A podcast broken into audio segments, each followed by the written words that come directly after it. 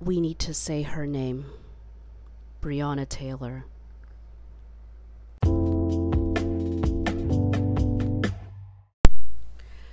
So, as I'm uh, recording this, I have just um, heard the news or the decision that was made regarding the murder of Breonna Taylor.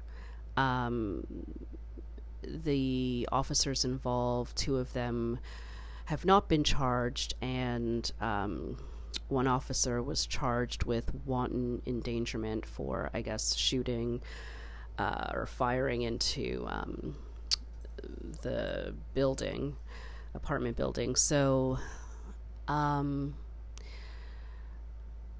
my initial reaction, of course, is not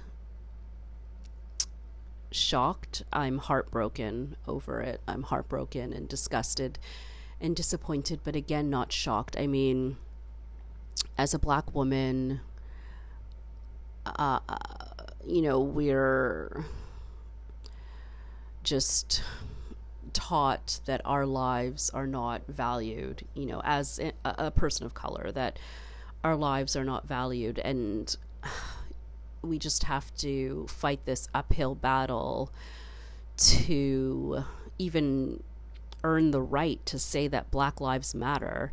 It's such a heated um, statement because, you know, we are taught in many overt ways and many subtle ways that Black lives don't matter. So we are fighting that message. We are, you know, saying that that's no longer okay. It's never been okay, but we're saying that, you know, this is a movement here. We're trying to say we've never believed that we don't matter and it's time that, you know, you start believing it too. That's what Black Lives Matters is about. And with Breonna Taylor, the the system, the judicial system is broken, and I, I don't. The history behind the laws in America were designed and steeped in racism. There are, the laws were never designed to protect black people, they were only designed to design. To, to design to protect white people. Um, they were written by white people for white people, and they need to change. And their origins still influence the way law and order is carried out in America and here in Canada. Um, you know, there's these laws that have been used to defend the murder of black people the you know stand your ground law there's even like the the casual killing act um, that basically talks about you know how it's you're able to kill a slave um, and it's sort of you know ri- written as though it's their fault. And you know these are things that were people's beliefs that were written into law and they've been used as weapons to defend people doing heinous crimes against people of color. Um, and it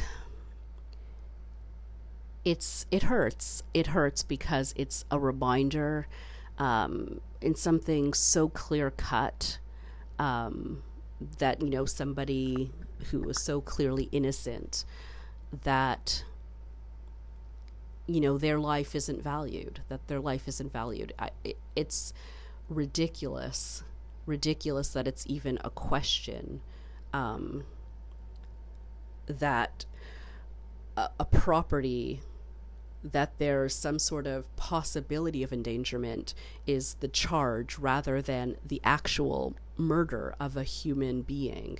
Um, it just shows you how the system, what the system values, that property is more valuable than a black woman's life.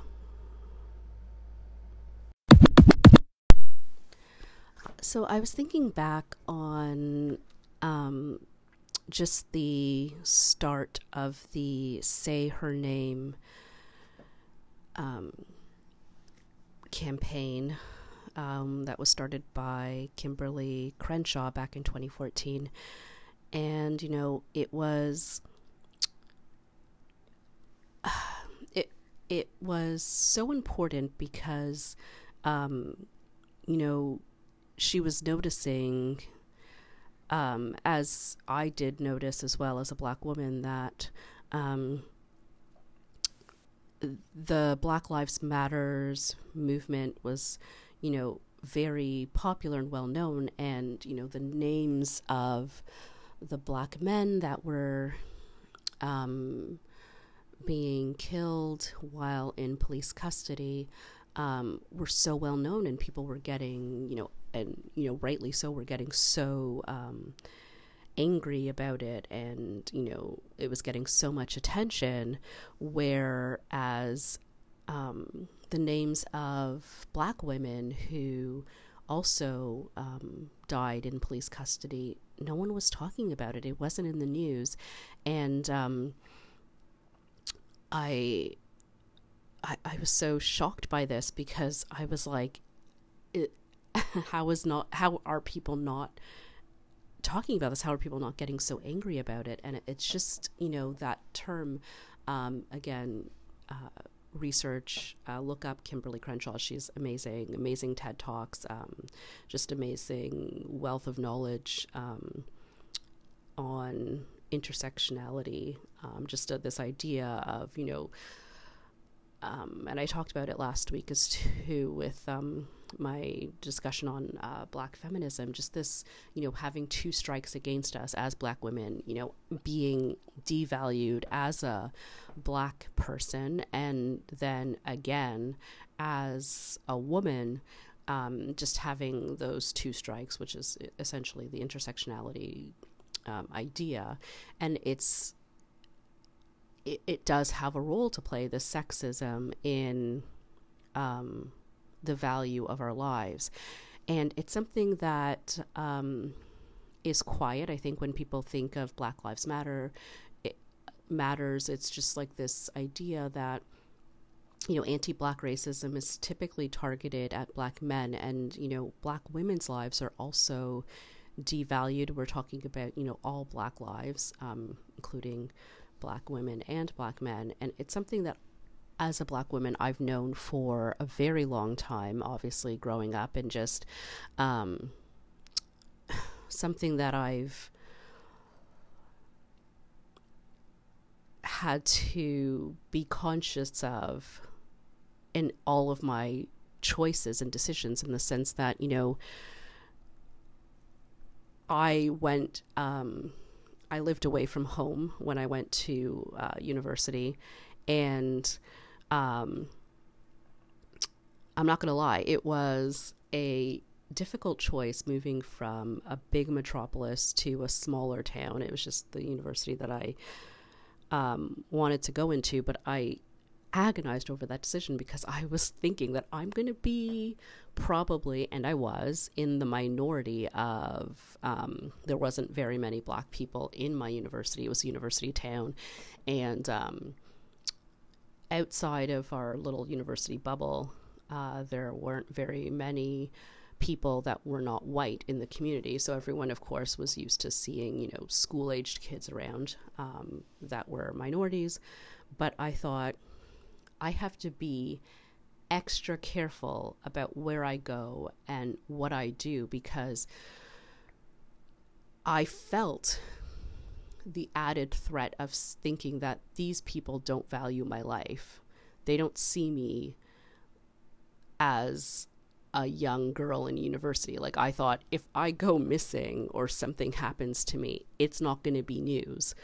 Um, it it's just um, it's just not going to get the same attention. Like I'm on my own out here. I felt that more so than my peers, you know, who wanted to um, you know, go out and, you know, have a good time and who would be just different standards. It's just a different standard. And I think um, one of my friends um, that I made while I was there, you know, um, we had that it was so wonderful to find a kindred spirit of you know we just gave each other these looks sometimes where people would be like oh yeah let's just you know like walk home or you know do these choices. And we were like um, as black girls that's not gonna happen. Like i always always always had cab money on me. I knew i had to make sure that i could get from wherever i was going home safely to my door um, because uh, it, it just wasn't an option for me to to take these kinds of risks. There was nobody coming to my protection. There wasn't going to be anyone rallying around me to to protect me because um, I'm just not seen that way. Um, in need of protection as a black woman, um, uh, the same way that uh, my white peers were being protected and you know sheltered from. And I, again i was talking about just you know that with um, my uh, sojourner truth with the ain't i a woman um, you know it's something that you know black women do feel. And so i just i'm thinking of the story of my college days that i my i'm known for. Um, so i'll tell you that some of my friends, oh gosh, I can't, I can't believe I'm saying this, but yeah, I'll tell the story. Um, some of my friends call me Purse Strap, and it's my nickname, and I'll tell you why. So, in uh, university, I relied heavily on uh, taking taxis everywhere. This is um, you know, I still take taxis. I don't take Uber because I do not trust who I'm getting in the car with. And I'm old school. Uh, and I like to see that this person's been vetted by the city. Anyways, the point is that I relied on cabs heavily, and so I was taking um, a bus home, Greyhound bus for the weekend, and um, I get in the cab, and you know, I'm like, "Oh, can you take me to like the station?" And he's driving, and he's taking me through a route I've never been. I went home a lot almost every weekend and he's taking me through this sketchy sketchy route uh, like very industrial area and he's not saying anything he's not like i'm like why is he not going in this way so anyways uh, I'm freaking out quietly in there. I'm like, you know, I'm subtly getting out my cell phone, ready to like, you know, call the cops. And um, I had a purse that I was um, it sort of like can disconnect from the main body of the purse. So um, it's over my shoulder, and I'm sort of silently taking this off because I was preparing to throw this purse strap. Um, I'm in the back seat, he's in the front seat driving around this dude's neck to totally choke him out if he was, you know, going to try something with me, start something with me. I'm a city girl. I'm, you know, from the streets. I was ready to take this man out. so people I tell the story, and um, actually, and hilariously, it was actually a great shortcut that I've actually recommended. Um, many times after two drivers i was like oh can you take just this route it's much faster because i got uh, to the, the bus station record time uh, to make my bus um, and it was just sort of a shortcut apparently that all cab drivers use. Um, and I was willing to uh, harm this man for taking a shortcut. But he should have told me. so, anyways, people call me purse strap because they said I could have been promptly arrested for um, attacking this man.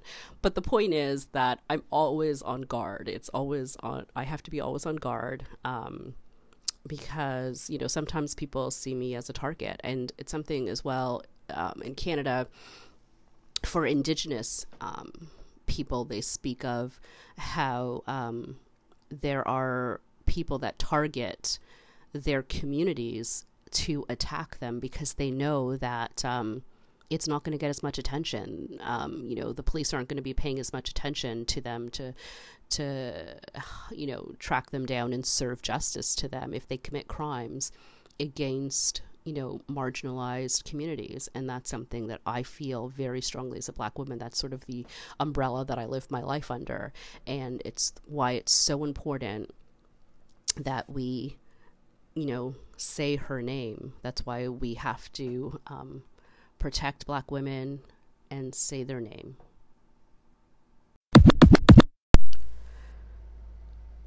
So, if you don't understand why people are angry, if you don't understand that the system is broken, um, you know, if you're not mad about this decision, then you should be.